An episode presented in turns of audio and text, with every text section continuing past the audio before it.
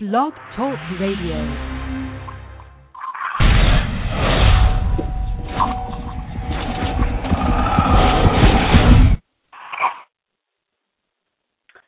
So, hello everyone. Uh, welcome back to Winchester Radio. Um, it's been 24 hours since our last podcast. Uh, thank you again for listening. Uh, we're very excited again tonight. We have a very special guest. Um, we are not taking callings for uh, tonight's guest, though. That is our usual policy, just so everybody knows, um, because I just thought I'd let everybody know we are not able to screen calls and uh, find out what's going on. It's a just a very special circumstance that uh, um, some once in a while we take them, but it's only at request of the guest. We don't do it. Um, feel this feel is- free to gonna- tweet feel feel free to tweet us your questions though if you have questions for Lauren feel free to tweet them Yes, and please do. Winchester Bros on Twitter, Winchester Bros on Facebook as well. You can find out, you can tweet questions, and you can find out information all about supernatural news and the podcast and episodes and everything on Facebook and Twitter at those places. Um, you can download us through iTunes, search for Media Boulevard. Uh, you can find us at Blog Talk Radio slash Media Boulevard. And um, you can always go to our website, winchesterbros.com, and click on the icon for Winchester Radio. You can listen live or you can download the podcast for later. Uh, tonight we have a very special guest. Uh, this week's episode was called A Little Slice of Kevin, but it was not her first episode.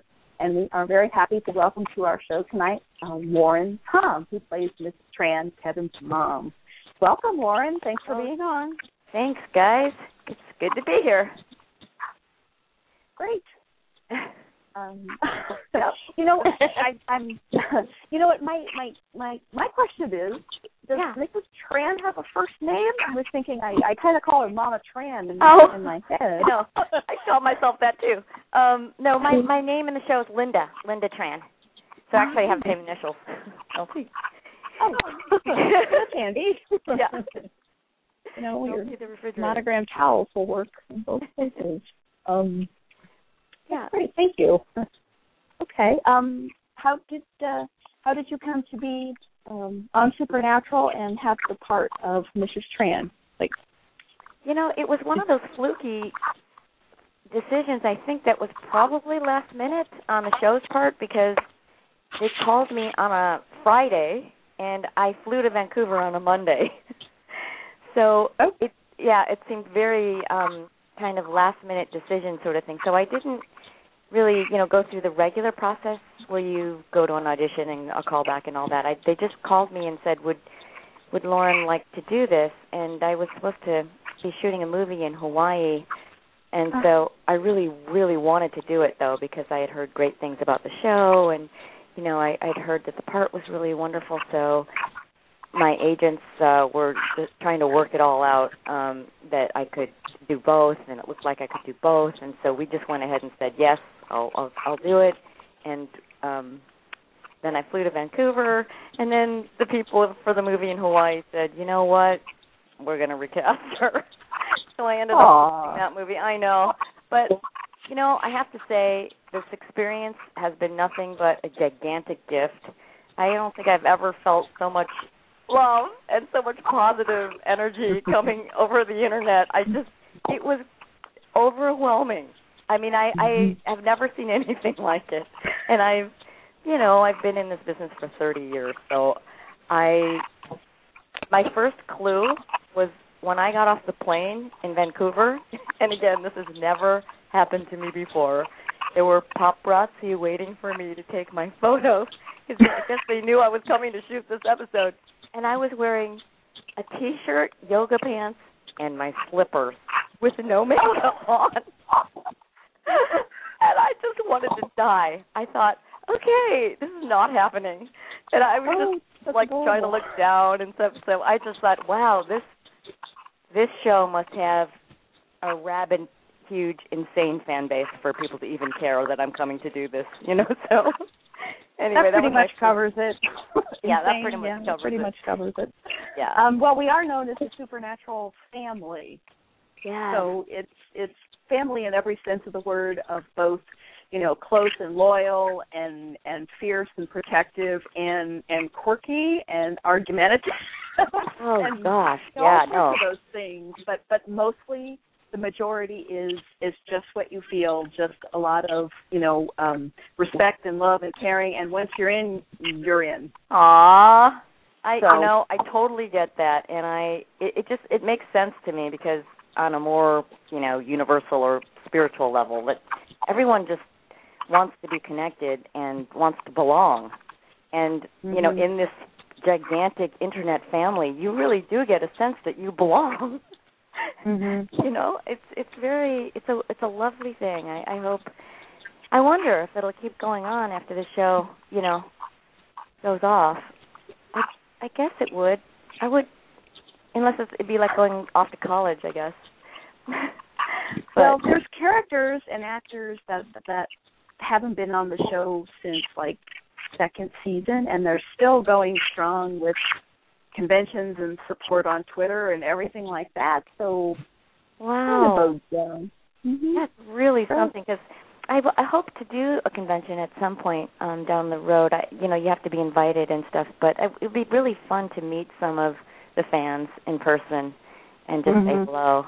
Um I'm going to be doing a, a couple conventions coming up, um but that's more for Futurama. But I think they're all kind of uh mixed in together because one's called Supernova.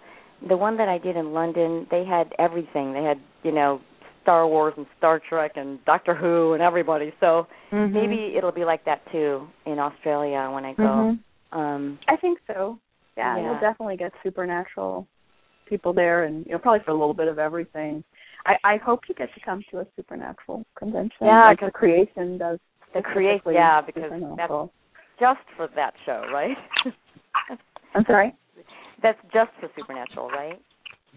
Yes, they The do specific shows. Yeah, it's Yeah. not the only show they do, but they do specific conventions for supernatural Right. and Star Trek, Vampire Diaries, stuff like that. But yeah, they're only those those shows for most of the time.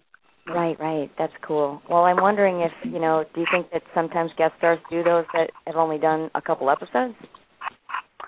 Yes. Oh, I I was just in Chicago and Gabriel Tigerman was there and he did two episodes, I believe, and they were back in third The season. second season, season Second two. and third. Oh, you're kidding. Wow. Mm. We- and Matt Cohen. Matt Cohen We don't let three, you ep- three episodes, I think. Uh-huh. Uh-huh. Once the show, we don't let you go. Aw. well, and who knows? Maybe they'll play them in reruns too. You know, um, it because they've done so many. It's probably syndicated, right? Yes. Oh, yeah. Yeah, yeah. People still still see those Friends episode I did a jillion years ago because they're still airing. So Um, anyway, I met someone at the convention that had just started watching Supernatural in seventh season, and they had to back up and catch up. But they had just found it in season seven. wow. So they so they have them all on DVD, or you can buy it or rent it. You can you can get it on DVD, but it's also on Netflix. Oh, okay, okay. Gosh, it must be so fascinating to see the first season when the ki- boys were so much younger. It looks Hey, very Becky, you're different. back. yeah, yeah. Yeah, I'm back. I was I was trying to. I, I was getting a lot of background noise. I'm trying to call in to get make it sound a little better. Oh, okay. Yeah, I hear it too. I'm not sure what's happening. I wonder. Do you think that's on my end? I don't Oh. hear anything. so I have no idea where it's from, but it sounds it sounds a little better now. Okay. Yeah. Okay. Um. Uh, I was wanting. Um, I I was wanting to ask Lauren, did you watch the show before you got the part? I actually had never seen it before because I, you know, I've got two kids and it, it's really hard for me to watch TV. so I was trying to, you know, cram my head with the storylines and just the whole tone of the show and everything. So I went online and my agent sent me a bunch of stuff, but I was like, "Oh my god, this is a horror genre show." I had no idea.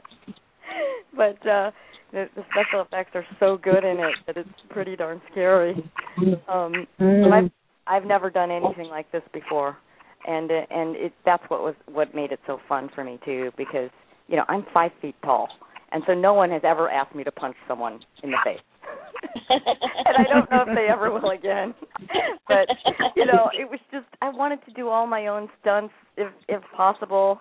Um and I you know, I actually threw my shoulder out a little bit with that punch to Mark because we did it so many times and I wasn't used to that motion and it was really fast and hard. So but they were so sweet to me on set that Lou, our stunt coordinator, sent over a masseur and they gave me a massage for an hour in my trailer.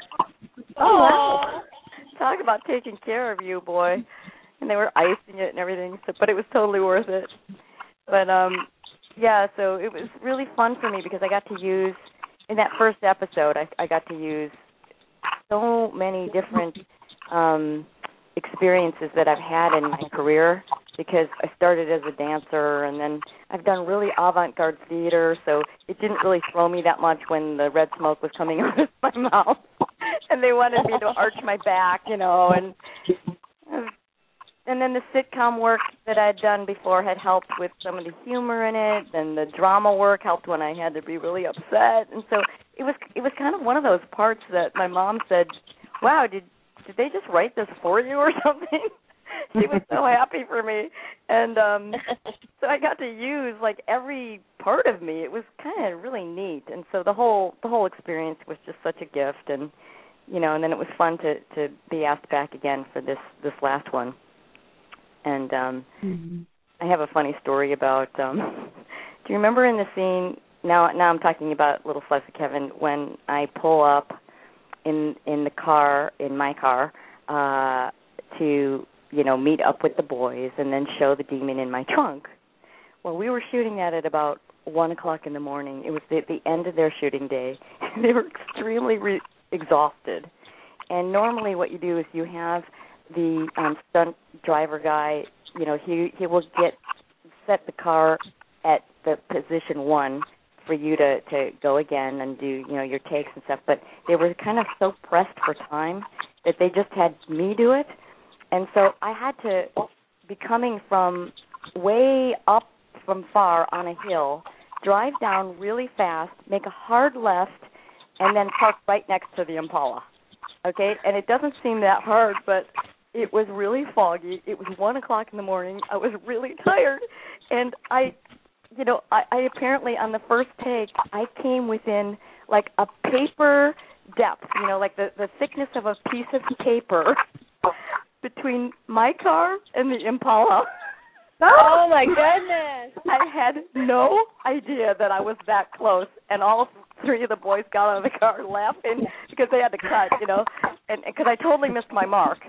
And and I said to the director, I was like, "Well, what did you expect? I'm Asian. You know, you can't you can't expect me to be able to park that well." This, and so they were like, "Okay, that's really funny, but we have to go again right now." So I started to get more and more nervous, and they they had me practice, and they they had put all these bushes in there. and I couldn't see very well, and the fact that they were nervous made me more nervous. And then Misha, who is like a doll, and he's so nutty. I had no idea he was so nutty. He wanted to calm me down. He told me a story that when he was on a show once, they um they gave him a, a brand new Jaguar that he was supposed to drive down this little hill, but it was kind of like it had a drop off on either side, on the left and the right side of the car. And so they said, "You drive it to this point, then we'll have the stunt driver take over." He goes, "Oh no, no, no, no, I got this." And they said, "Are you sure?" And he goes, "Oh, please, don't treat me like a, like a child. I've got this." He gets in the car and he completely totals it. oh my goodness. I know, Oh and I was like, goodness. "What did they do?" And he was like, "Well, they they actually were pretty good about it." so he said, "So don't even worry about it. Like this is just a little Impala, and and you can do it." And so you know, finally, the only way I was able to do it was um our our first AD stood right at the mark that I was supposed to to hit, and um he was just off camera. So then that that last time was the charm. But I was so relieved when I got that shot. and then on Oh, top yeah. of it, when I saw the episode, it was pitch dark. You couldn't even tell who was driving. They could have just had the stunt driver do it. Oh. Anyway. Well, that's very Well. funny. You have a great story. Maybe it'll be on the gag reel.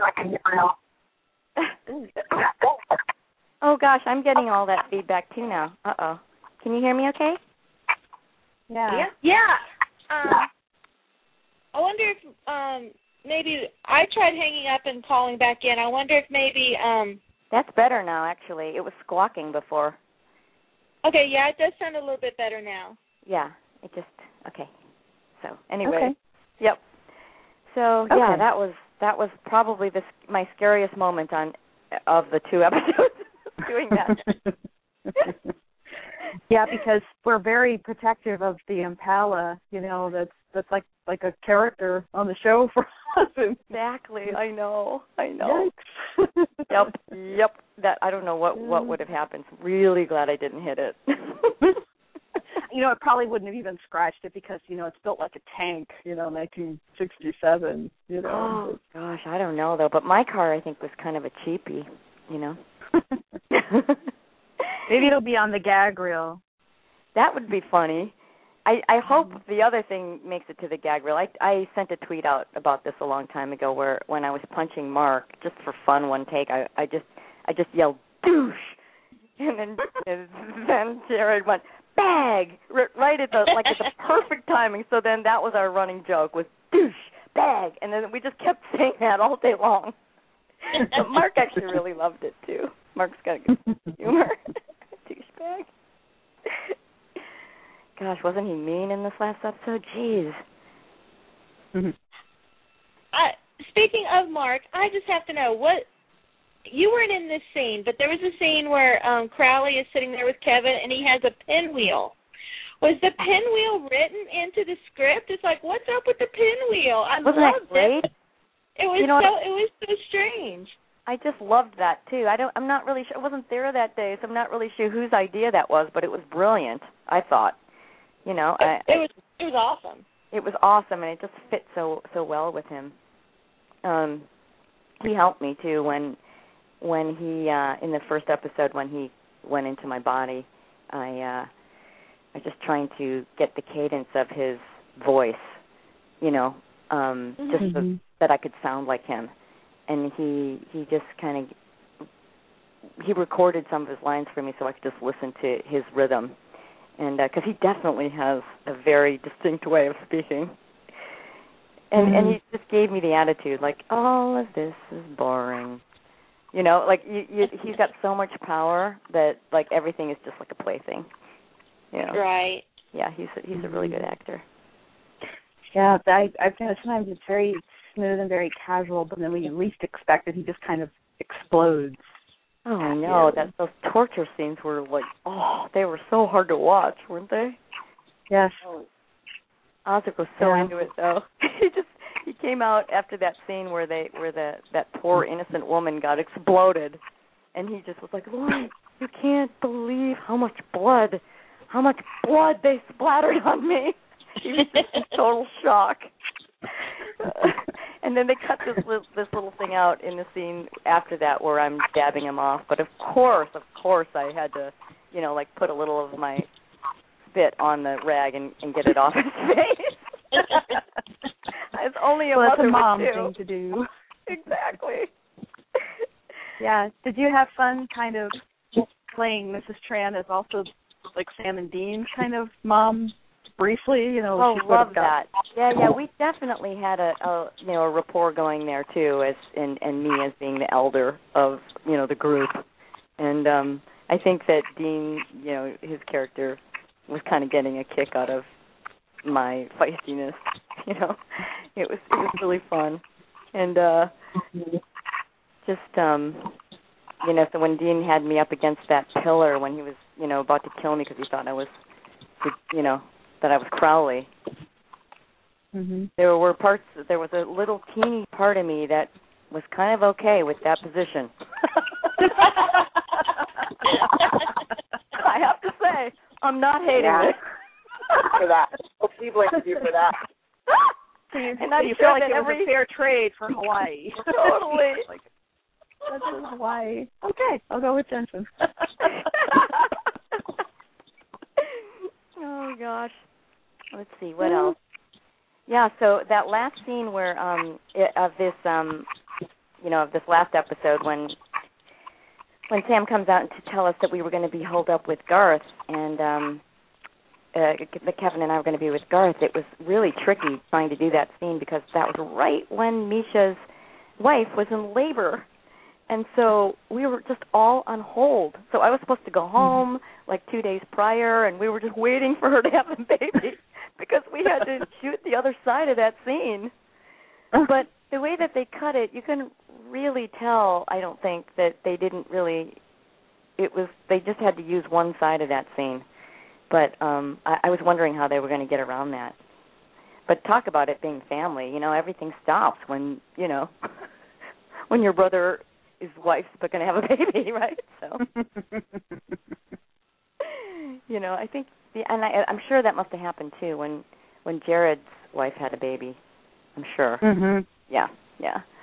But uh when I was just kind of researching things on the internet, I just couldn't get over how many fans you guys gathered money or something for a baby gift or something like that, didn't you?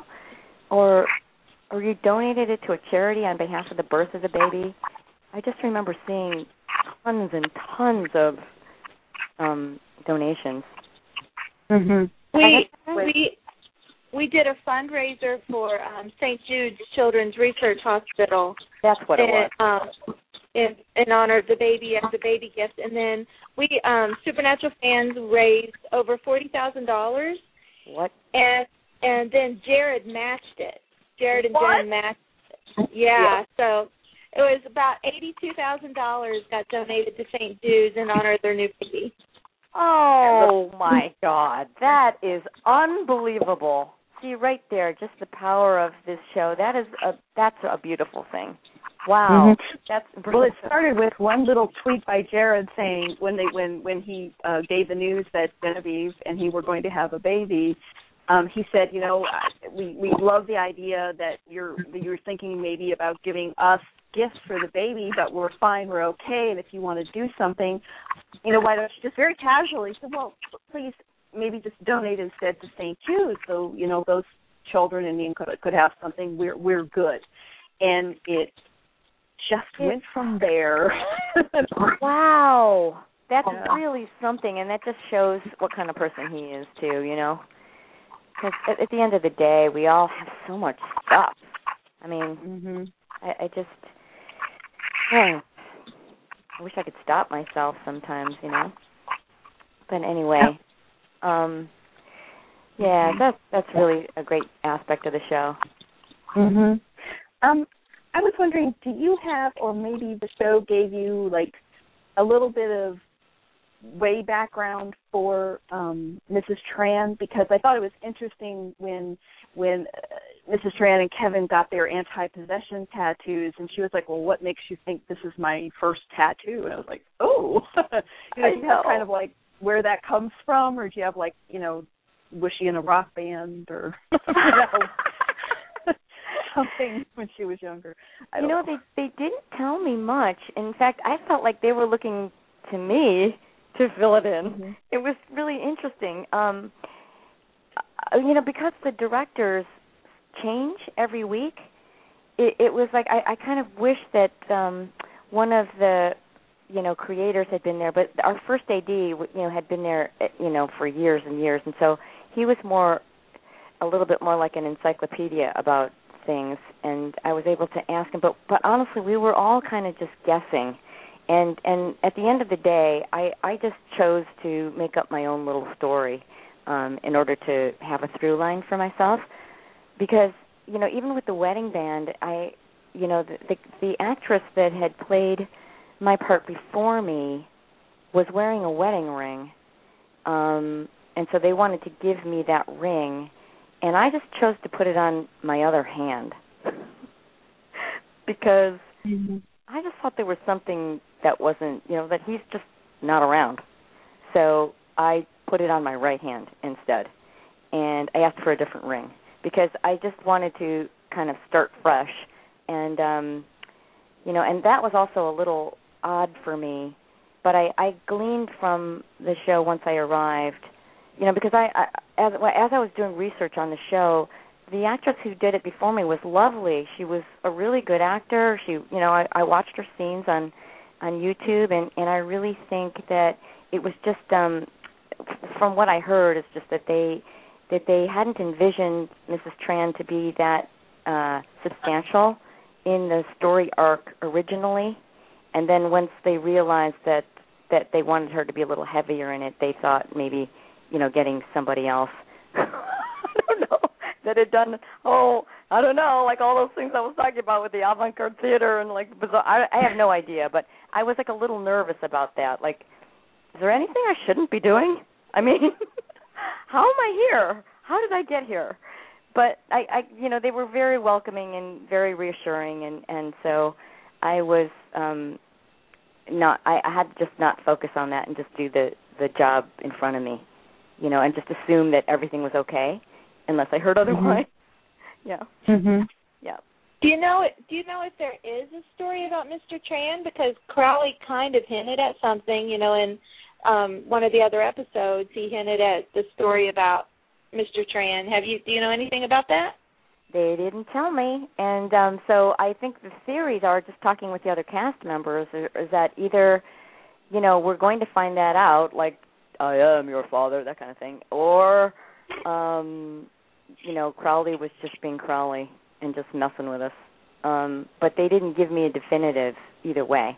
But I do remember reading an article online where the interviewer was asking Jeremy Carver, um, w- how much can we trust Mrs. Tran?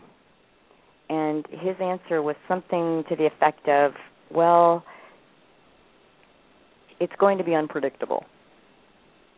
Hmm. So that to me was like, hmm. I had the same thing reaction you did. Hmm. So far, Hmm. I, I've been, you know, pretty, you know, clear that I love my son and I'm going to protect him no matter what. Mhm. But um I, it doesn't feel like anything untrustworthy about her yet. Yeah. Um, The but only time so far was being possessed by Crowley. Maybe. maybe maybe there was like a residual. Can, does was that ever explained? Like if if that happens to someone, do they leave any residual trace of themselves in the the meat sack? Hmm. hmm. That's a good. That's a good question. Mm-hmm. Wouldn't I really would know. it have? Yeah. Maybe not a run of the mill demon, but Crowley is the king of hell, and he was also the chief crossroads demon. So he's like he's like management. He's like you know That's pretty corporate strong. Yeah. CEO. So he's pretty strong. So it's possible for him as a special case. Yes, I mean that's the first time we've seen demon smoke is usually black when they leave the body, and his was red. Oh yeah, Mark, the special effects guy, was so excited that they figured out how to do red because it was the first time they'd done it too. So Yeah. that was fun. Gosh, they did. yes, it looks such a good job. fantastic. Yeah. Um, is that is that an odd thing to do? I've wondered because aren't you basically sort of screaming screaming for nothing, kind of with nothing going on? There's no smoke. I mean, it looks really cool in the final effect, but I know my kids were there watching that scene too that, day, and they actually did use my vocal though, and, and I think they mixed it in with with some other people howling or something. But um yeah, it was kind of bizarre. Uh, my kids just thought I was crazy, and you know, like, what is this? what are you doing? but uh, it's a little odd, yeah. But I, I he showed me like a, little clip of the black smoke coming out of somebody else and what what the whole idea was, so I kind of got it. And um yeah, it was it's really something, especially given that you know the show doesn't have a gigantic budget. It, it looks pretty amazing what they can do. I was really impressed. mhm. Um yeah, I just have never I've never done anything like this and I mean I at, my age you would think that I would you know have that kind of grit, but I feel like honestly this character has been ch- adding to my arsenal of toughness when I'm out in the world because Mhm. I have a blind dog, and sometimes big dogs will be off a leash, and they'll come Mhm. charging at my dog, and I just become Mrs. Tran. And I, I like ground my voice and I yell at the dog and I become totally the alpha and they get so scared. this is something new for me.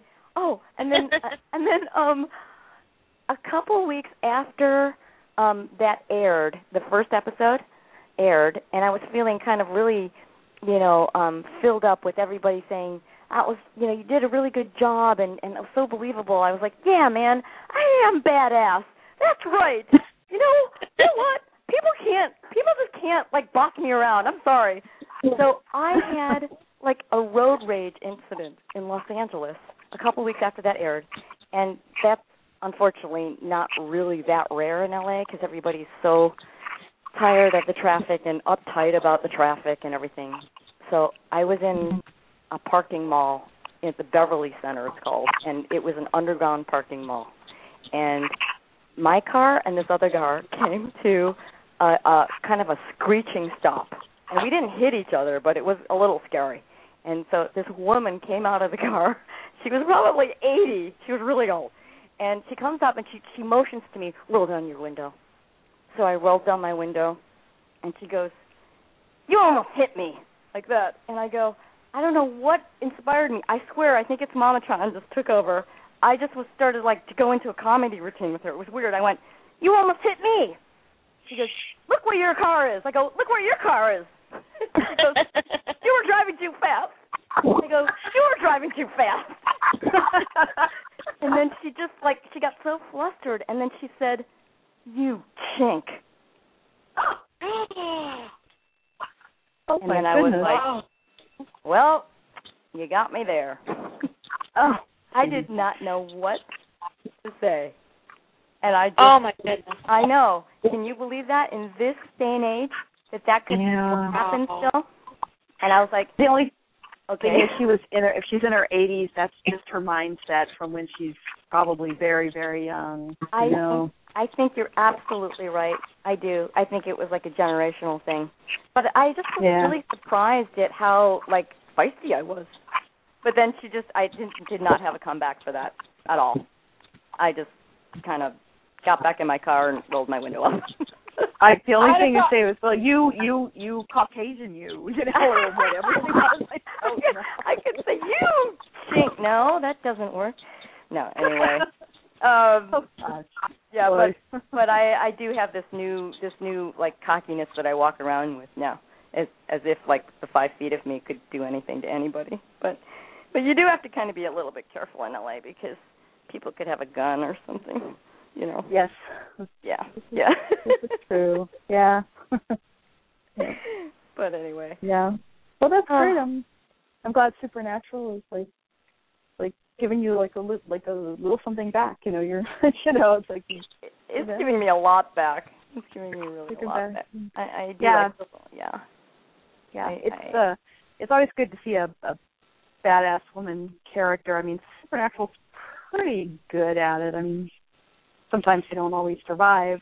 so far, so good for for Mama Tran, but it's you know, but she's she is she's very badass woman, and it's, Well, it's a great character to I, see. I love her toughness too, and I'm learning from her. And I, you know, I I can kind of glean from the fans out there that they don't really like weak women. I don't think, right? Mm-mm. It seems like no. they, yeah, they they uh they gather around, they rally around the stronger ones for sure. Mm-hmm. But that's good too, in a sense, because we all, you know, as women, we do need to stand up for ourselves. And you know, culturally, being Asian and being raised Catholic and being five feet tall, I was totally raised to be much more acquiescing and not, you know, not being vocal really. So Mhm. it's been kind of a journey that way.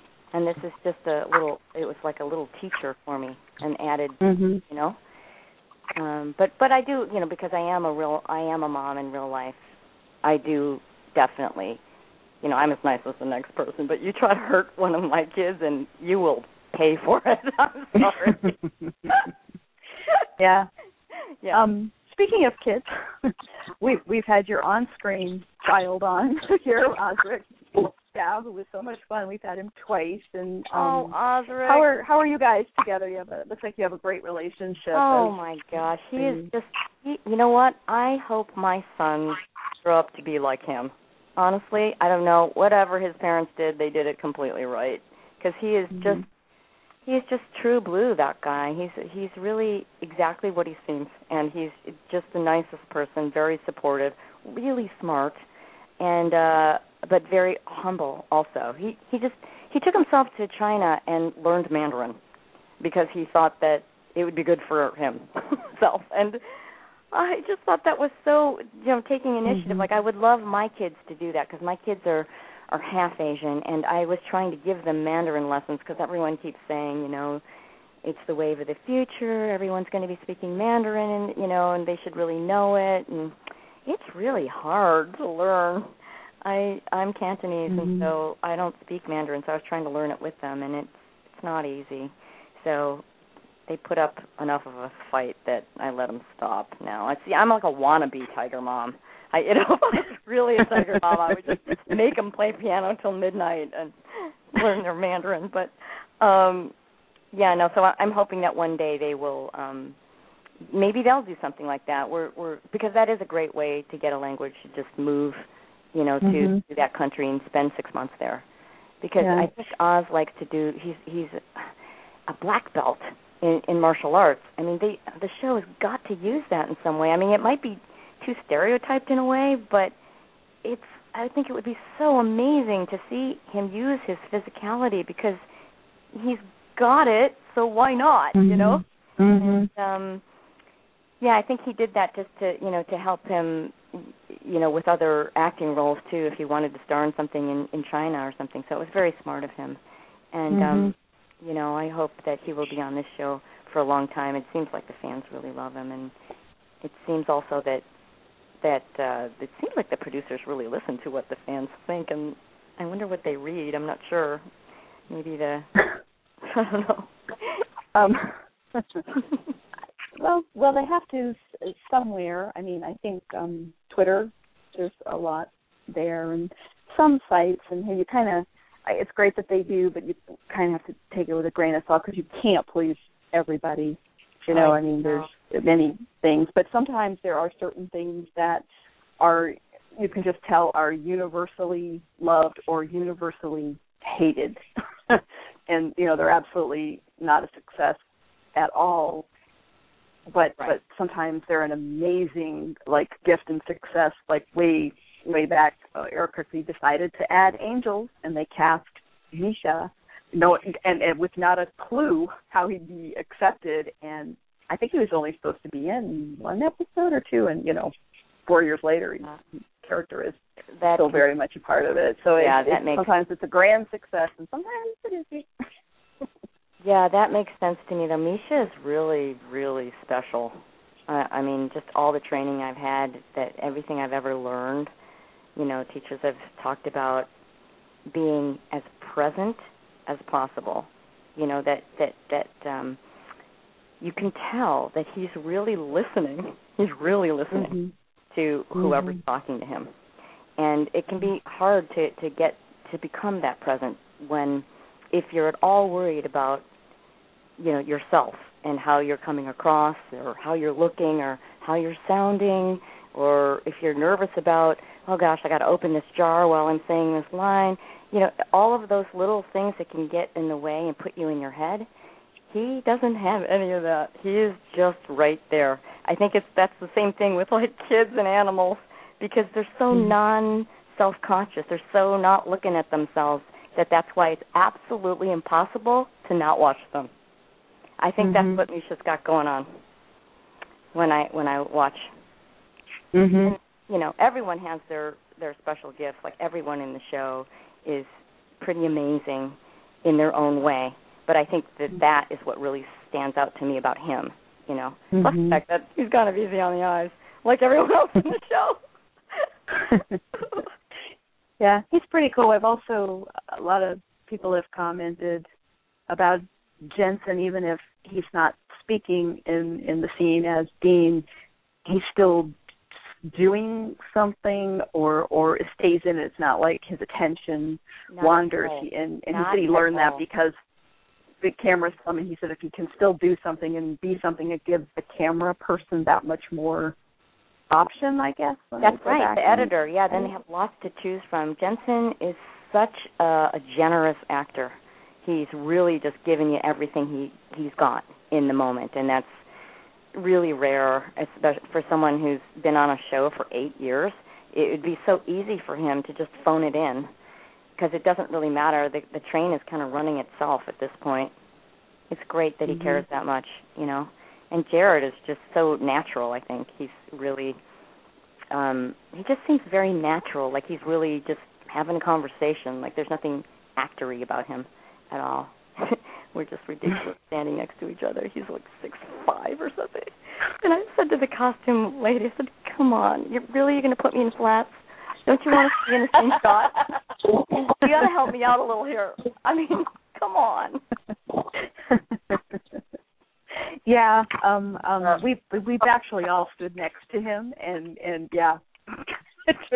It just doesn't matter heels, whatever. oh that's true I, even if they put me in six inch heels that would still be hurting my neck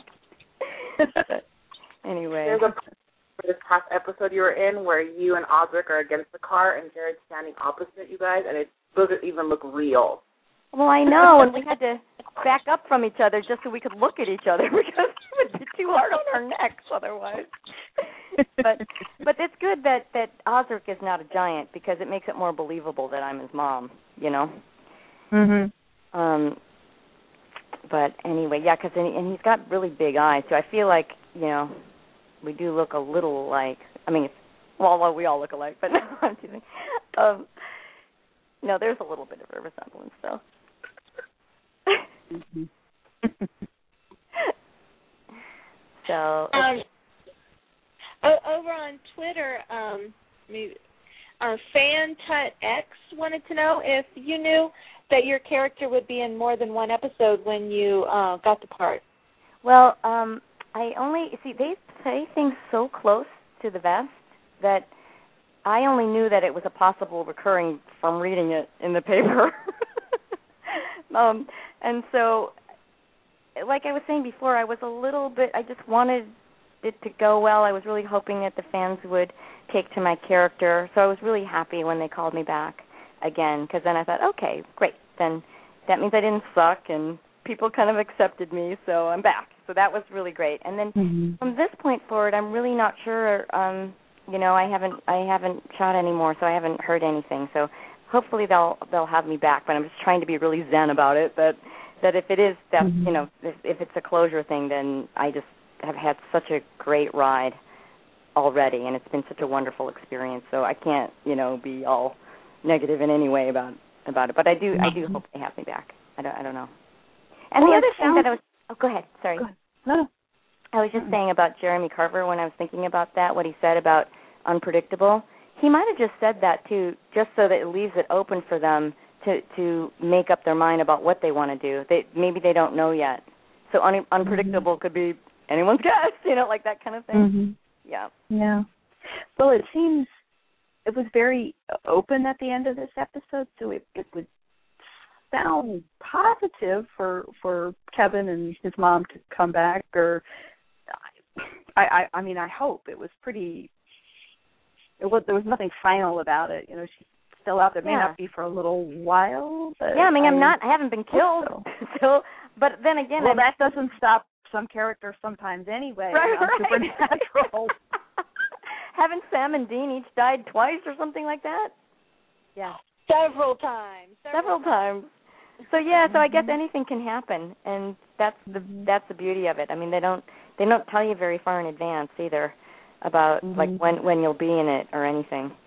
So, but that must be nice eh, from their point of view, just to have that kind of creativity and just let things flow. That that's that's Mhm. what artists usually do. They just take they take inspiration from whatever's happening, right? Mhm. So, you know, and Yeah. that's you know I, I hope it's been a I, I I mean it feels like it's been a really positive experience with me on the show but then again I'm I'm really only on Twitter I'm not looking at other blogs where I don't know, maybe people are saying they hate my character, and I I just don't know it because people aren't aren't really going to tweet mean things to me. I don't think.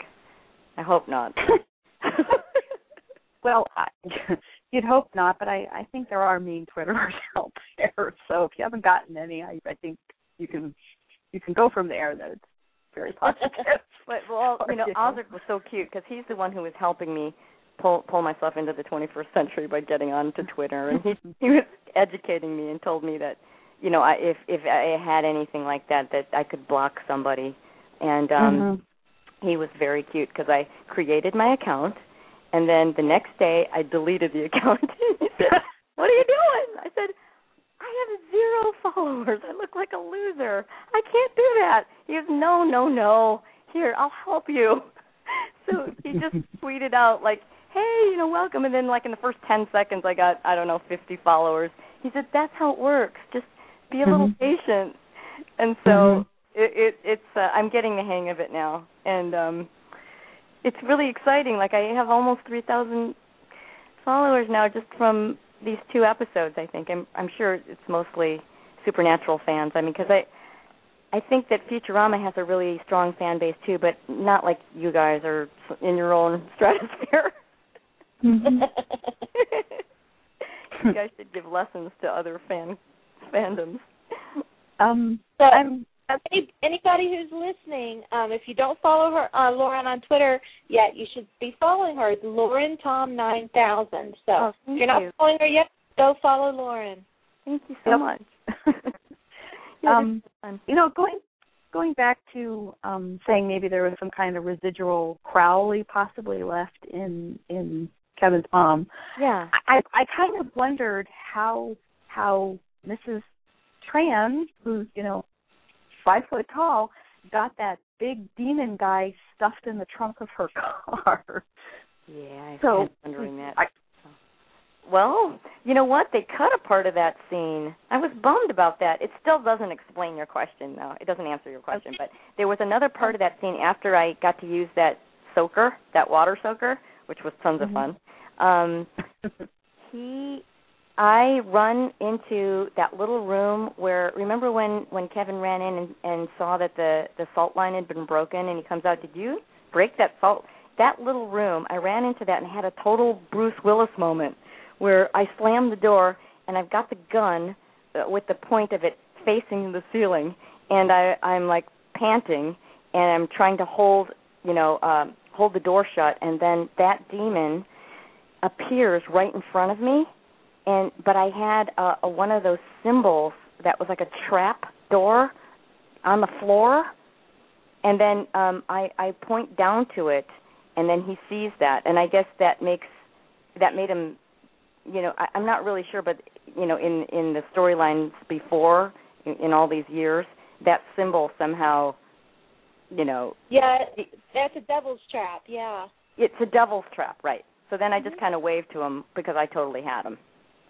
But I mean, maybe it's just one of those things where you, when you really need to, you know, you could lift a car if you needed to. Mhm. And that guy Yeah. was tall, so who knows? Maybe I just kind of dragged him and pulled him into the trunk. I don't. We didn't make a big deal of it because we didn't want people to really stop and think about that. So it made me wonder. It was like, wow, I'm impressed. You know, she really was determined. Very helpful. Yeah, yeah. I mean, she's got some skills, Mama Tran. They just wrote her so like you know so strong. I'm so happy because you really just have to play whatever it is they're writing. You know. Oh, and in um with the Tiger Mommy, the whole scene in um the pawn shop Yeah. where she just took over and said, "I got this," and I think that was the first time Sam and Dean got to see her in action. And It was like that was great. That was great fun. Oh gosh, I can't remember the name of the car right now of the pawnbroker, but that car, I read one comment online that they were so mad at my character for putting that car down.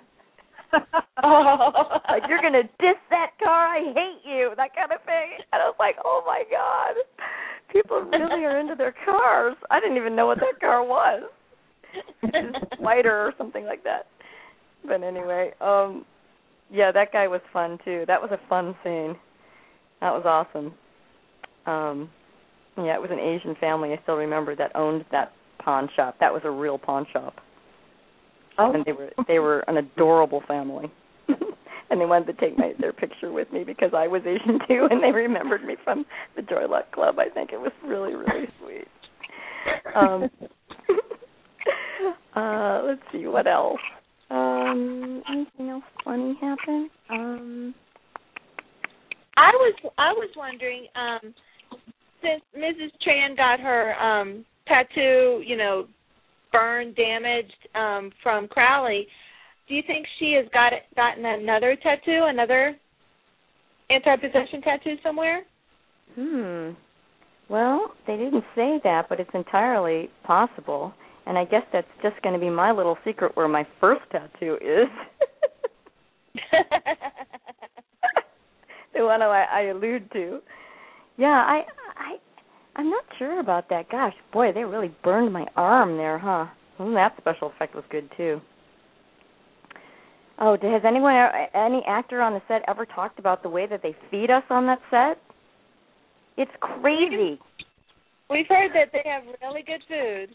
They have insanely good food, and I don't know why everyone doesn't weigh 500 pounds by now.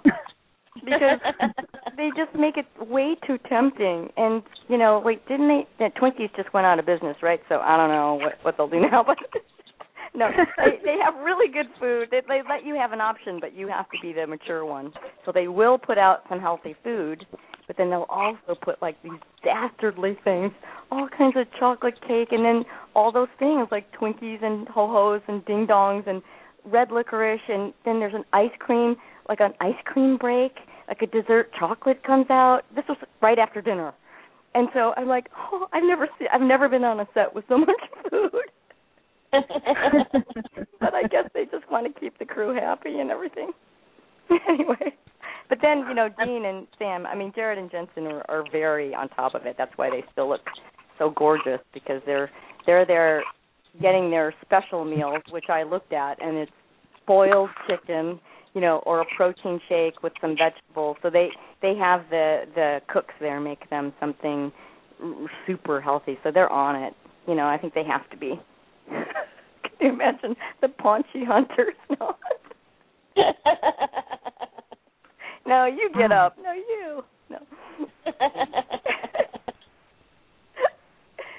so, ah, well, this isn't just. This is fun talking to you guys. Oh, we're having a ton of fun. Oh, good. I Yes, just, thank you. yeah. Do you have any questions for us? Um, do I have any questions for you? Let's see. Um, Fans everything's- stuff. Sorry. Um, how many? Let's see. So wait, I just heard you talking in the beginning of this little talk that you have a website, you have a blog, you you have Twitter. How did? And you guys all live in different places. How did you guys create this? This massive, you know, amount of fans together like that. Like, who created that? Was it you three? Actually, it was another, well. There's another girl that is part of the website as well, and she developed the website before the show actually even aired. Oh, because she knew it was going to be awesome.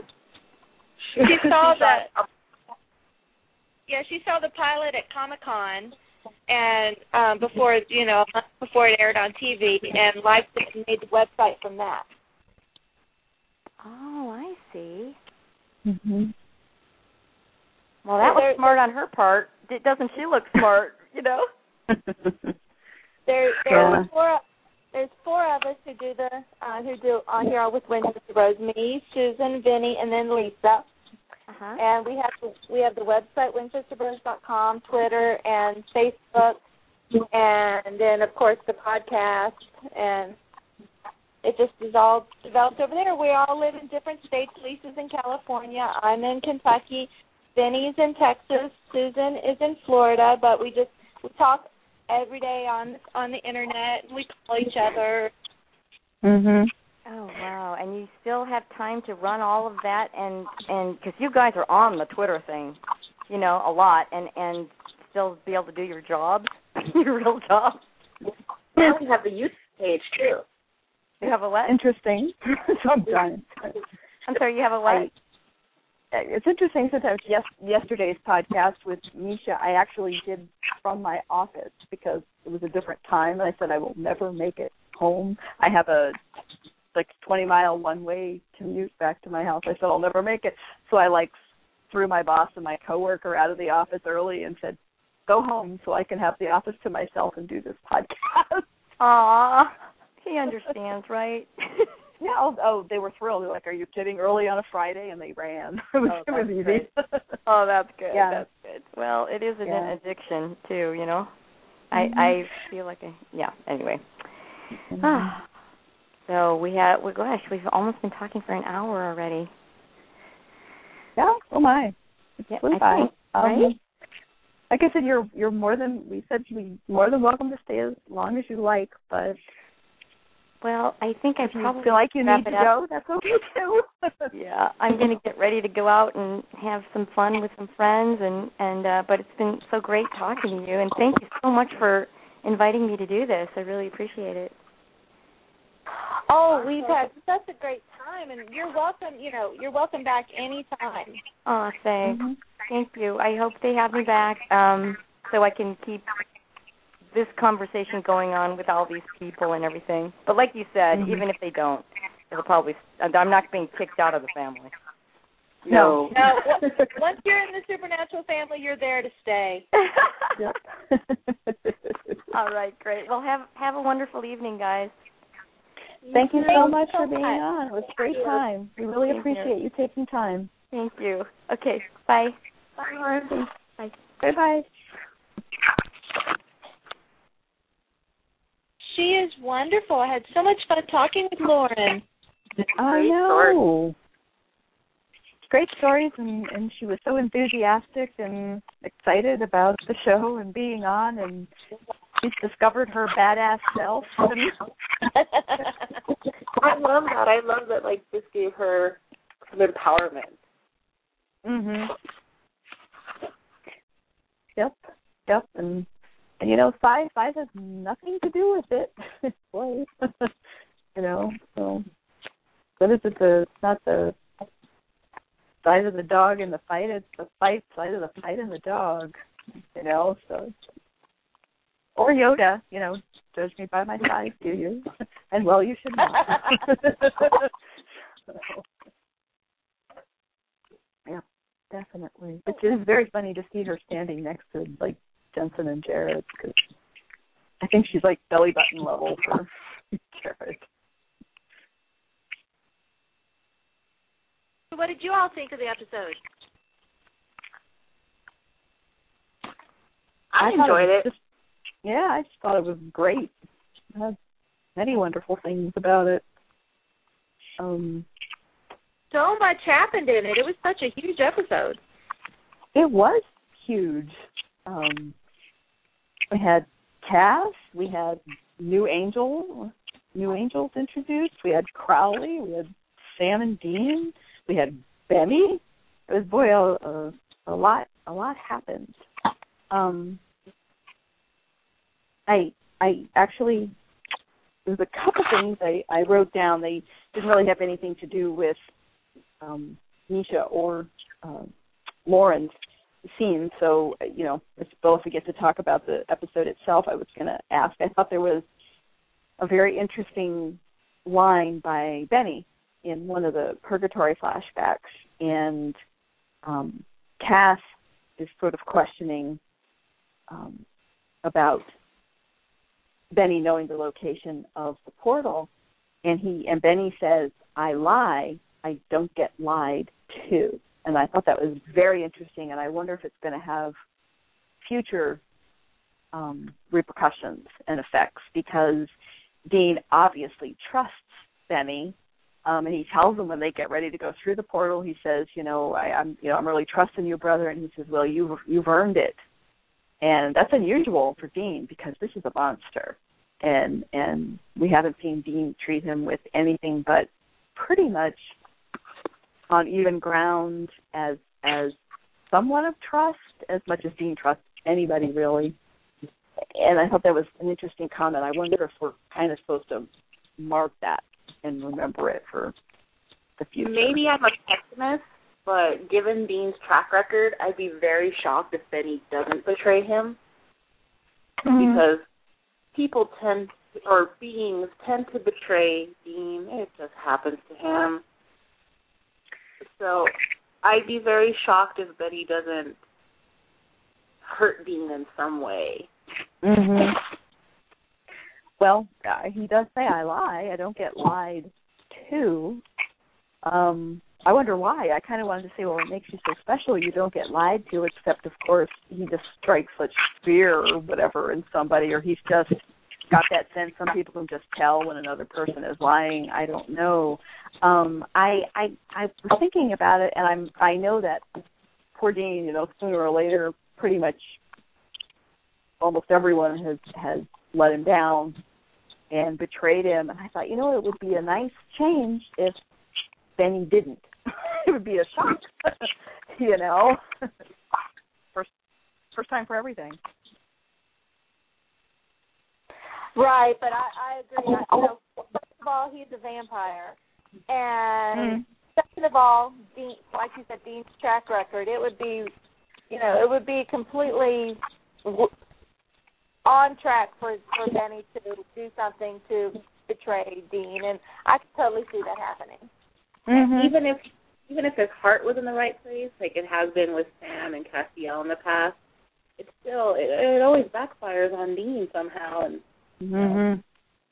Yeah, I guess I would be I would be shocked, but I a part of me sort of hopes that for for a change it doesn't happen to him just because I I feel for that, but I, I I won't be surprised, and I also think it's um when Sam told him, you know, uh, you know, I I could just be, you know, the hunter that that takes down Benny, you know, the monster. I could be that hunter, and that could be very telling as as as well.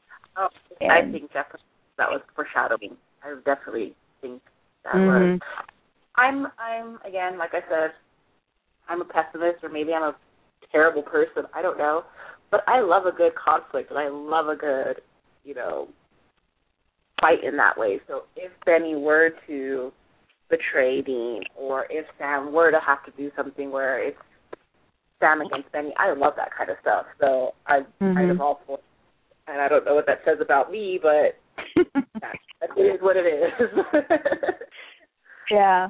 Um you know, I, I enjoyed it. And if you don't have it, you have a very boring television show or or movie if you don't have uh, conflict. On the other hand, I think and especially the last two seasons, I mean, Sam and Dean lives were so dark and so dismal and you've you've you can't keep it that dark either because otherwise it's it's just painful to watch and you're just like how much can one person stand? You know so i i i don't i like conflict and you have to have it to be an interesting thing but if it's too much it's like it's like i i barely made it to the end of battlestar galactica the reboot because it was just so horribly dark and dismal by the end i said i i don't know if i can deal and i just hung in because i'd already watched it and i went oh, what the hell i gotta finish it Well, I mean, being someone who was reared on the Whedon fandom, nobody suffers like somebody in a Joss Whedon show suffers. So mhm I'm used to it. Mm Mhm. Yeah, that's a that's another one.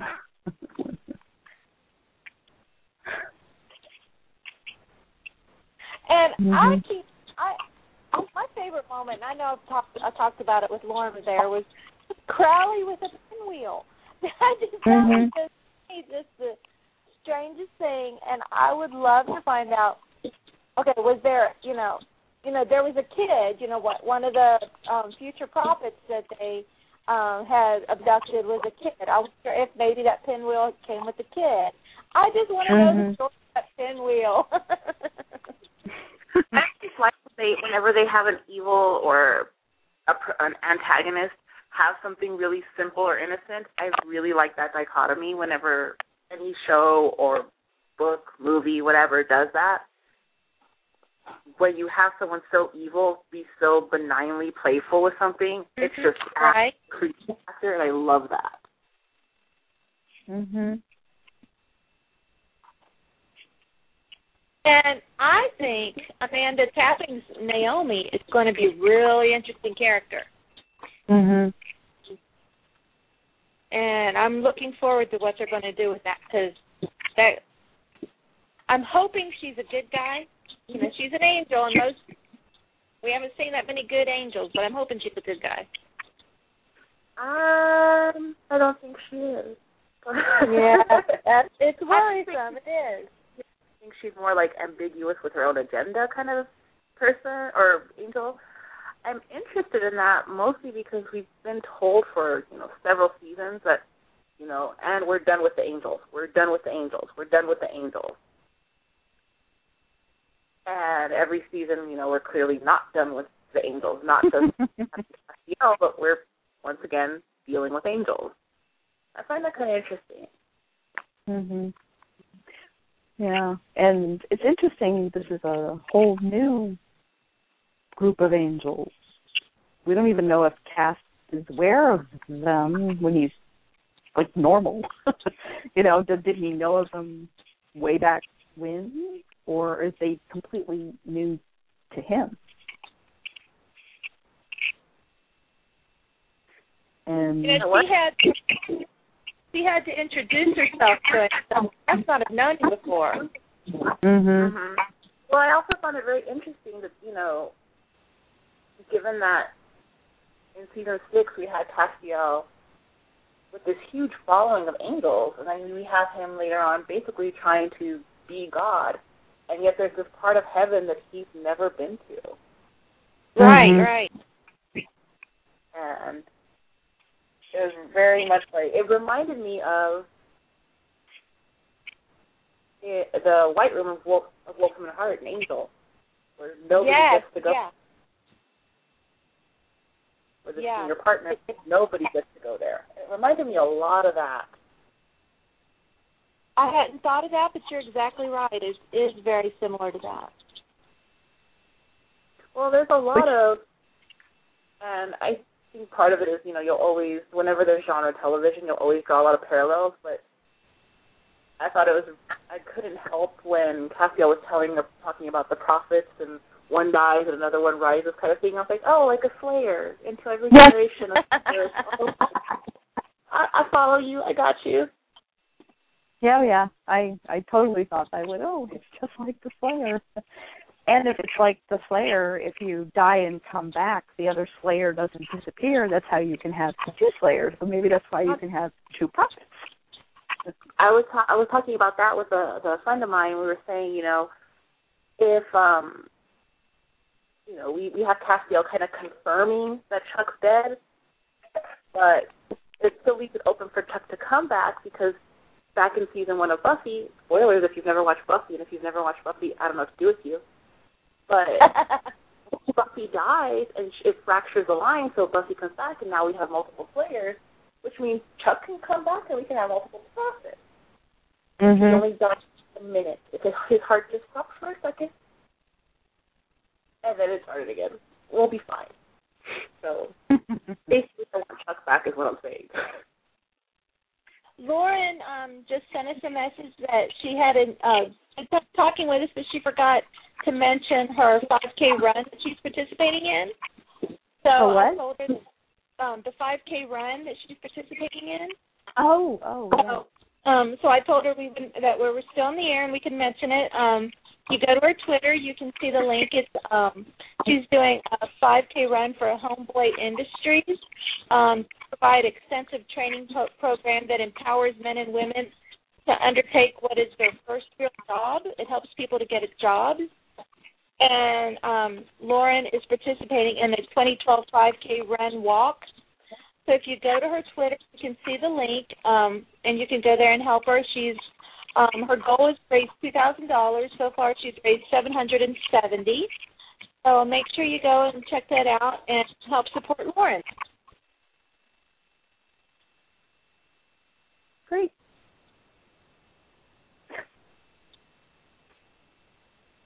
Now, oh, something else I was going to mention, not not Lauren related. um, if you find the link, I just retweeted it. So um, Oh, good, able good, good. Um, the actress Serena Fiallo, who played Delta Mendota, I loved her. Mhm. The character of Delta was just, I really liked her, and I, I when she, uh, when Mrs. Tran told her, I said, "Oh, I bet your mom's real proud of you." And she said, "Yeah, she is, but you know, with my whole sister, the bar ain't that high." Little sister has a hooker, funny. so you know the bar ain't high. that was hilarious. I love that. It's also very funny and, and telling of our times that she found her on Craigslist. so yeah, And so I, I was not surprised at all she betrayed them. I said, you know, I wouldn't trust her and good reason.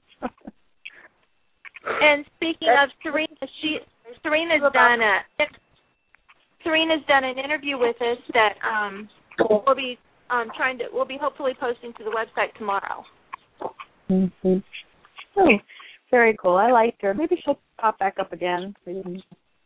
Yeah, You know, you I never mean, know. she- you know, she didn't die. Crowley didn't kill her. She just disappeared. So Mhm. Yeah. It's Um. odd. Months ago, I was watching. You know, how you get such like YouTube spirals kind of thing, where you just one video after another. She was on a YouTube feature movie by this guy Shane Dawson that does a bunch of like really weird parody kind of things, and he did um a YouTube movie feature called Friends Forever that she was in. When I thought she was going to be on this, I was like, but that's the girl from YouTube. Wait a minute but in that she it's a very comedic role, so it's really it's really interesting to see like the difference that she plays. It's really funny. Hmm. Like Yeah, super that's low a- budget. It's really interesting. Um, I was thinking that Kevin had a little thing for Delta. Oh, he was Yeah. definitely Oh yeah. That was fun. but uh, yeah. his mom his Which mom was most pleased about.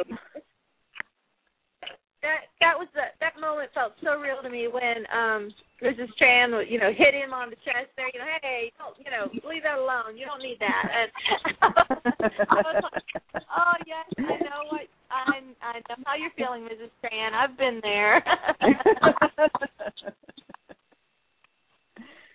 yeah, but I, it was a nice bit of like normal behavior for Kevin, you know, after everything with the prophet and the demons and Leviathan and blah blah blah, the tablets. Uh, you know, it's like oh, a little bit of normalcy. You know, Kevin Kevin likes a girl. so, she's a witch, yeah, but you know, it's a start. Yeah, I've wondered. Did you wonder when Kevin was translating the tablets if he was mistranslating them for Crowley again? Because You know, at that point, I kind of think he may have been telling the truth because he thought his mom was dead. Crowley cut off his finger. I kind of, Mhm. you know, got it to where he was he was just done. You know, he was he was done, and he's telling Crowley the truth. mm-hmm. I yeah, I thought I thought it was honest reading, and I thought he was. I think he kind of felt like, you know, what does he have left, and why is he going to put one of the potential prophets in danger if Crowley has to kill him, Mhm. and one of them is the next prophet? mm-hmm. Just kind of decided to deal with it on his own Mm-hmm. in a very kind of harder fashion. yeah. I felt bad Yeah. for him. He lost his finger, and I Sam tells him maybe Cass can do something about that. So I I wonder if he will, or or can he? I don't think by the end. I don't know if Cass was up to hundred percent power again. I mean, he was he was doing it, but I think it was more he was just making himself do it, even I though he wasn't. He was just going beyond what he was was really capable capable of. I don't think he's back hundred percent yet. Yeah, I think they will fix it for no other mm-hmm. reason than it'll be a pain for Filming. for the, yeah, for filming to either avoid that hand or make sure that they always have, you know remove the finger for the if the hand ends up in the shot, and so I think Mhm. for the ease mean, they'll have Castiel fix it. Yeah, that's exact. That's what I'm thinking too. That was why they threw in that Castiel line because production wise, yeah, it would be a, it would be a mess. Mhm. Mhm. Yeah, it'd be And such a pain. and speaking of of Cass and Bobby, I think it it just amuses me that when the spirits show up to Dean, they show up in the bathroom.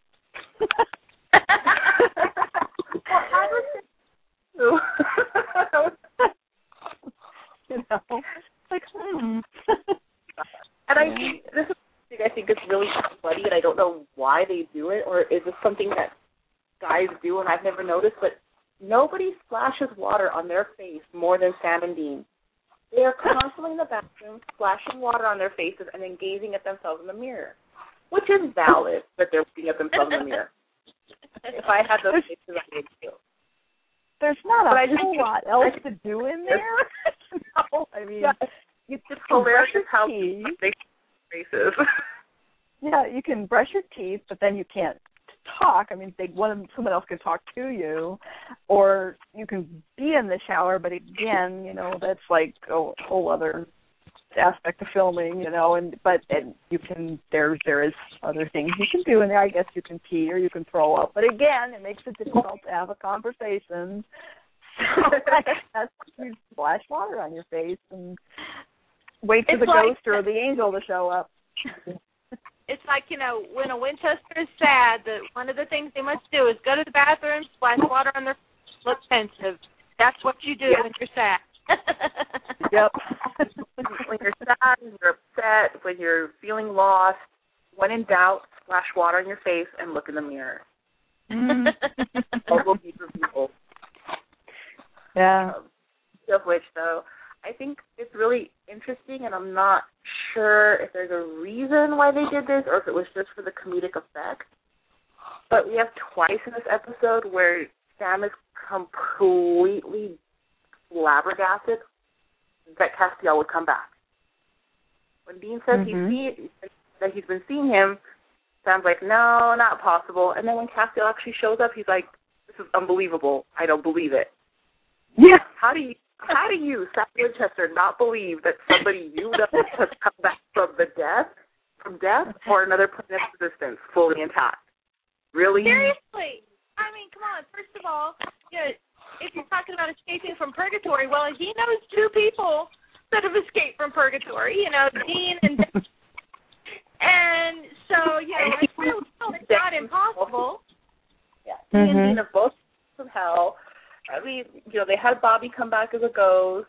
The whole nine. How many Mm. times Castiel alone? Castiel alone has come back so many times.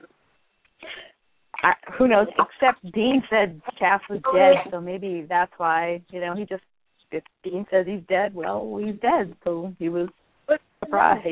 Knows? I mean, their dad died. Their dad died, went to hell, came back. I mean, come on.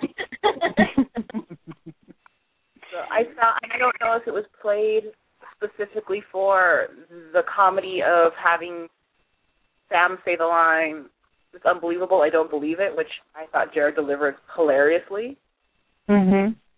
or if it's to show like how out of touch Sam really became with everything that he started to take the world at face value instead of see the world as a hunter sees the world. I'm Mhm. not sure, but um, I don't know. interesting. Well, he says to Dean before he says, "You look like you've seen a seen a ghost," and then he goes, "Oh, but then you'd probably be stoked," which is very funny. I like that too. Yeah. mhm. But um, I also thought it was.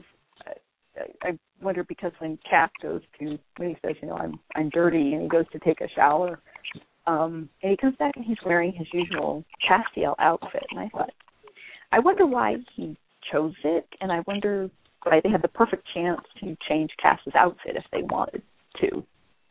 You know, and I I get that everybody's kind of used to seeing him, and it kind of is a picture of Cass that way, but yeah, I I, just- think it's just because I so thought it was iconic. like, if, if you put Castiel in anything else, then is he really Castiel anymore? Kind of feeling.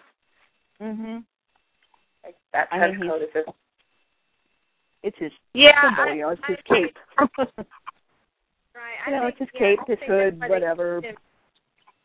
I think that's Yeah. why they kept it because there's like the show Castiel's back. See, he looks the same. He's back. He's fine. He's normal. You know. Mhm. But Mhm. you know, it harkens, it harkens to the fact that, like I said, it being iconic, where it is what Dean saved, Dean kept it, Dean gave it back to him, and it it's very similar to the Impala, where I feel, for me at least, that the trench coat has like kind of now yet another character in and of itself, just like the Impala is its own character. Mhm. Mhm. I get it. You know, it's like Spike's leather duster. Exactly. Right. Yeah. Angelus wearing leather pants. Oh, that's a good time. Yeah. I, I That's, and my, I mean, even the even the even on Buffy, the writers and the crew knew about Angelus wearing leather pants because they wrote it into a script with both uh, Cordelia and gosh, who was it, Wesley, who both said, Yeah. "Wait, is he wearing leather pants?" And it was like, "No." Then, oh, phew, he's not really Angelus. You know, it's kind of like, "Wait, is he wearing the leather pants?" And no, he's not Angelus. It's pretty funny. If you're not wearing leather and you're not smoking cigarettes, you're not evil. yep. It's fine. Mm. Um, I wonder if Dean will get yet another leather jacket because we you know we've had and lost two now. One of course was stolen and the other was completely trashed in purgatory. So I wonder if we'll get another one. he does need one. It does. He does look a little a little naked without one. Hmm. Uh, No. I thought um the whole different perspectives of leaving purgatory between Dean's version of the story and Cass's version of the story, which apparently is the truth, and Dean and it being so indicative of Dean's character where it was his fault that Cass didn't make it. He couldn't hang on. And Cass was genuinely shocked that Dean thought it was his fault and said, you know, I let go. I was strong enough. I let go. So, but all along it was Dean just thinking he'd failed yet again. Very sad. And I, I thought it was kind of. I feel like I use this word a lot for this episode. I feel like it was interesting, um, but the whole thing is, you know, Castiel's just completely like, really, Do you feel guilty about what, you know? And it turns out Mhm. that the reality is, is that Castiel's guilt is what made him toss that, uh, Dean's hand aside when he's so disbelieving that Dean would have guilt about, you know, anything when we all know that Dean has guilt about everything. Mm. So Yeah. I found that. There's a great line in another show with a similar character that blames himself for everything. I said he blamed himself for the invention of gunpowder. kind of like that. but I thought that was an interesting parallel. I also, and I really, I really hope we get more scenes of them now outside of Purgatory. I like the dynamic between Benny, Castiel, and Dean. I think mhm. character profiles work really well with each other, and I'd like to see more of that. I'd like to see the three of them with Sam incorporated. I want. I, like the ensemble feel of that. I I think Mhm. them all play off of each other based on how the characters are. Mhm. Something really worth watching and really worth the writers getting into fairly deeply. Mhm. I like so much that Sam and Dean aren't so isolated anymore. I mean, they you know, they they aren't a perfect happy little band of characters, but they aren't so isolated anymore. You know, they have Garth who's on sort of the good side and Benny's questionable, but he's in there now. Cass is back. Kevin, Mrs. Tran, you know, and they're they're it'll take over everything. But I think it's really nice for Sam and Dean to have these other characters to react to, and as long as each other as well, and and get to see Sam and Dean. Sam and Dean get to see each other react to these other characters also. It, it's just they've been mixing it in really well, I think. I also like what they're doing with Sam and Dean, where you know Sam's honest about his current plans of what he wants to do with his life once they close the the gates to hell forever. And Dean, when every, you know, he's being fairly honest with Sam when he's asked direct questions.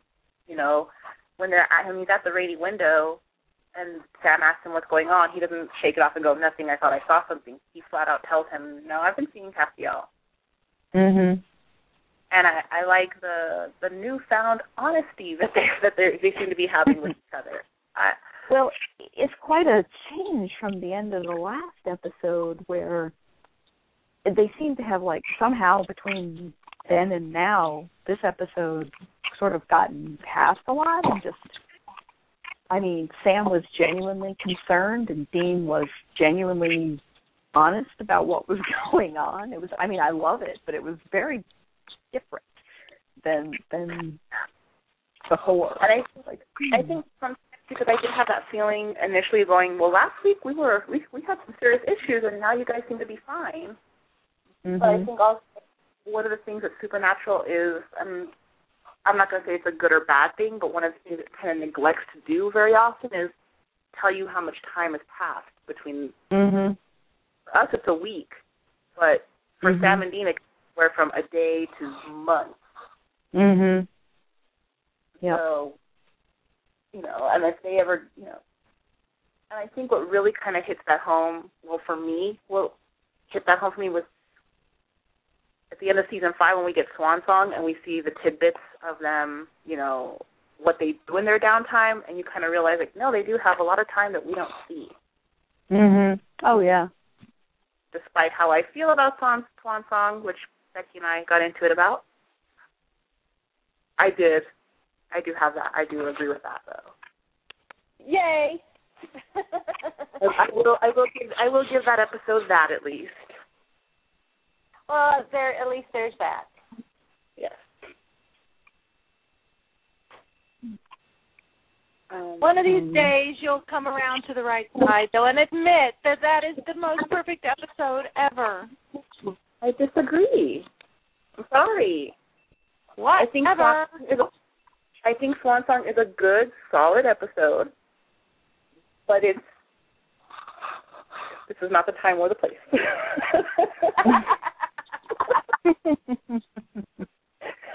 we spent about we spent hours arguing about this when we were up in Vancouver. Like literally probably like six hours off arguing about that episode. and and the crazy thing is we're turning around the channels trying to figure out the crazy Canadian television and it what happens to be on TV but Swan Song. oh, it was No. fate. I I I just I love that episode. For me, it's just um, amazing. It was killer. I mean, I we uh, we had to delay our podcast about it for like a month so we could do it without you know sobbing for two hours.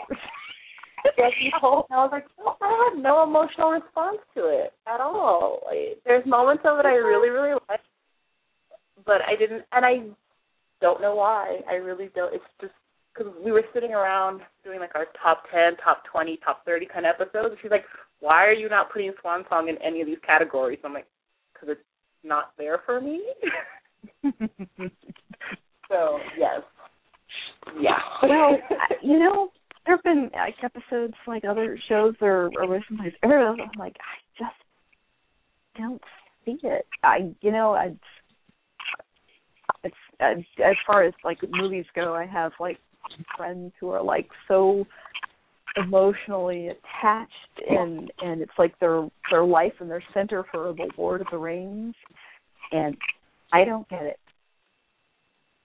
I don't get it one bit and I'm like it's for me it's bored of the rings. but it's like whatever makes you happy, but you know, it's that's that's where I I don't I don't I don't get it. with Whatever. With anything when it comes to especially with the how many episodes of supernatural we've had you kind of ha- it, it's come to a point where you have to go back to the episodes that really resonate emotionally with you. And for every you know everybody's so different that whatever triggers an emotional response within you is such a personal thing. Mhm. and I I think it shows the strength of the show that for you can be you can have a room full of fans, but their favorite episodes can differ so greatly. And I think that's a real nod and testament to the show that it can hit on so many different levels. Mhm. So I think it's good that I feel that way about Swan Song. Um, um I I love that the prophets, the prophets to be thought they had been abducted on a into a spaceship. Are we on a spaceship? Well, that oh, that was hilarious. and I and, I think it's good that this episode also because we get a kick out of Crowley, and we know he's the bad guy, but it was really smart of them to have him so quickly and callously kill two potential prophets. Mm mhm. You have to be reminded how powerful Crowley is, Mhm. and I, I thought that was really good writing. My absolute favorite favorite part of the episode was Castiel letting his wings out. Mm. That'll never get old. Never. It will Never. And always I like and you can't do it too often because it it makes such an impression and it's such a big thing. So you can't see it too often, or or it will not have the impact it's supposed to. But but when he does do that, it, it is a fantastic effect, just a fantastic scene. And I, I, he looks pretty cool with the eyes and the angel knife and all that. You know, he's uh, trying to find his badass self as well. in this episode we get Castiel being pretty badass several times. Um even though he's saying he's not at full strength and being reminding him he's not at full strength. But we see him being badass in purgatory, even though Dean has to save him. But we see it, and uh, I think he's another character where sometimes you have to be reminded that Castiel's a freaking badass, and he's insanely strong on mhm. strength you want to talk about, whether it's you know preternatural strength or physical strength. He is a, definitely a force to be reckoned with himself. Mhm. The writing, Well, the, he says- the, the writing was smart to remind us of that. Mm. And he says, you know, my my my true self is the size of your Empire State Building. You know, Mhm. and so yeah, yeah. And we're we're used to we've gotten used to funny Cass, you know, or quirky Cass that likes to watch television. you know, it's like I miss television. you know, it's, it's, we kind of forget, like you said, what what he's capable of. Yeah, you get so used to the way you know you get so used to a character that you forget. I think with Sam and Dean too, sometimes we forget just how much they can do. So Mhm. yeah, Mhm. but the wings were the wings were a good time. The wings were definitely a good time. Mm. That's why I occasionally like a, a third person perspective on them because then you're reminded just how dangerous and powerful they are Mhm. and capable. So, because you get a lot of you know the demons and, and the angels are always after Sam and Dean, but the way that they tend to play it sometimes is that Sam and Dean are this, they're these annoying gnats that are just getting in the way of their plans, but really they're formidable opponents. Mm mhm. Uh, speaking of Sam and Dean being formidable opponents, I wonder why Naomi's so interested in them, Naomi and her crew. Because she says, well, you're going to tell me about Sam and Dean. Like, hmm, I wonder why. Uh, I'm interested to see where they're gonna go with that because you really right now Sam and Dean aren't doing anything super duper major. Mhm. I mean they they have what they're setting out to do as far as you know the tablet and closing the gates and all this, but there's no apocalypse to stop. There's really nothing that the Angels should be remotely interested in, Mm Mhm. and yet Do they? Does this faction not want the gates of hell closed forever? I could definitely see Oh. that. I wonder if it Do might they- have something to do with the compendium of tablets that um Mhm. Kevin, you know, maybe there's some tablets out there that the angels don't want Sam and Dean to find or something. Or maybe maybe there's tablets out there that they do want Sam and Dean to find so they can get Mhm. them. right? Because I guess it's like a tablet per aspect of Monsterville. Because we have leviathans, we have demons. Maybe there's for every monster. Which- maybe there's what- one about angels. I was just about to say that logically there'd be one about angels, and if they're concerned about that, Mhm. So, yeah. So yeah, there's plenty of possibilities out there. Definitely. I did like the idea of the Metatron adding his own little footnote PS at the end of the tablet. Um, Mm. That was I'm sorry, Metatron sounds like a transformer to me. I know it's a real name, but that's what it sounds like to me. Like a transformer. Ten angels and a transformer. well, and I will always, you know, I will always see the Metatron as Alan Rickman now. So as Exactly. That's the only thing I think Kevin of Alan Rickman- Rickman.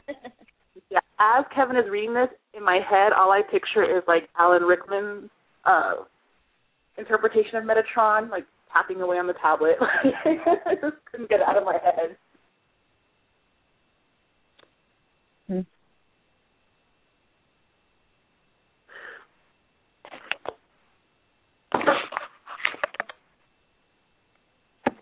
Well, guys, I hate to leave such good, interesting conversation, but I am starving.